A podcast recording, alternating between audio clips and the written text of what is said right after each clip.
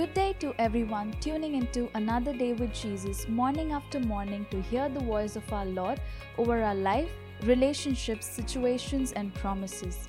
May this word bless your heart and bring understanding to your spirit so that you may soar in every area of your life. Welcome to another day with Jesus. This is not Apostle preaching. This is Shaiju Matthew. Today it is my honor to take over this beautiful podcast from such an anointed man of God who has been feeding the people of God so wonderfully and consistently. I know that you are a faithful listener of this podcast, and it is my prayer that God will bless us one more time. I want you to consider the book of Isaiah and chapter 26 and verse 3. It is, Thou will keep him in perfect peace whose mind is stayed on thee because he trusts in thee. One more time. Thou will keep him in perfect peace whose mind is stayed on thee because he trusts in thee. No matter how many times we've heard this, it is very important for us to hear it one more time that perfect peace is a possibility to a child of God.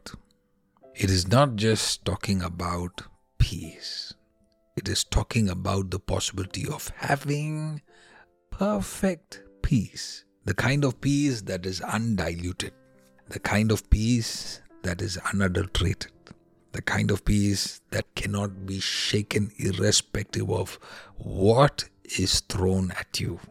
And this is the promise that the scripture has for us that perfect peace is possible, and this perfect peace is derived because of two things.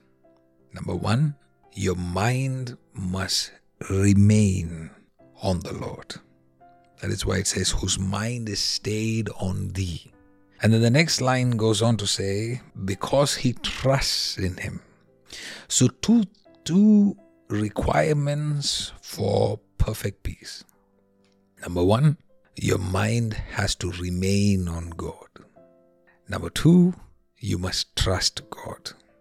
It is when your mind stays on the Lord and you trust Him because there are times you are able to keep your mind on Him, but you're not able to fully trust Him.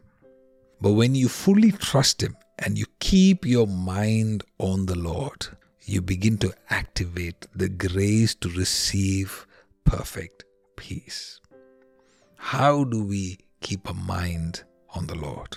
No matter what you are facing today, take time to trust the Lord and to keep your focus on Jesus. No matter what your doctors are saying, keep your focus on Jesus. No matter what your friends or family are saying, stay your mind on Jesus. Our minds are a product of what we feed them. That means what you allow your friends, your family, people around you to say, to speak, what you see, what you watch, it all forms the subconscious and the conscious parts of your mind. So, in order for us to stay our minds on Jesus, we must fill our senses with everything to do with Jesus. Our touch, our smell, our eyes, our ears must all be fed with anything to do with Jesus. When you begin to do that, your heart begins to calm down. You begin to experience a certain peace because there are anxieties, the lies of the enemy, sins that beset us, and all the distractions that surround us have a way of feeding our minds to distort it, to distract it, to disturb it. But by intentionally refusing it consistently, day by day, inch by inch, little by little, resisting and fleeing from such distractions and feeding it with something superior and greater, with substance, with the Word of God, with the spoken Word of God, with sermons that stir up your spirit, with fellowship with those who seek the Lord with a pure heart. Such substance being fed into your mind, such input into your heart will begin to create an unshakable peace inside your heart. So today, look around, consider how your day is, consider what you have ahead of you, consider your plans, your friends, who are you meeting with, and everything. Consider if those take away your peace or do they add to your peace. If those are things that takes away the peace of God, make sure to mark and avoid them today. Abba, I lift your children into your hands. As they listen to this word, they are opening up their minds to stay on Jesus.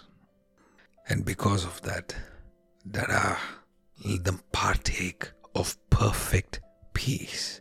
Unshakable peace be their portion. In Jesus' mighty name, amen. Thank you for your time. May the Lord bless you. Shalom. Thank you for listening. Hope today's word will encourage you and build you for the day ahead. God bless you and shalom.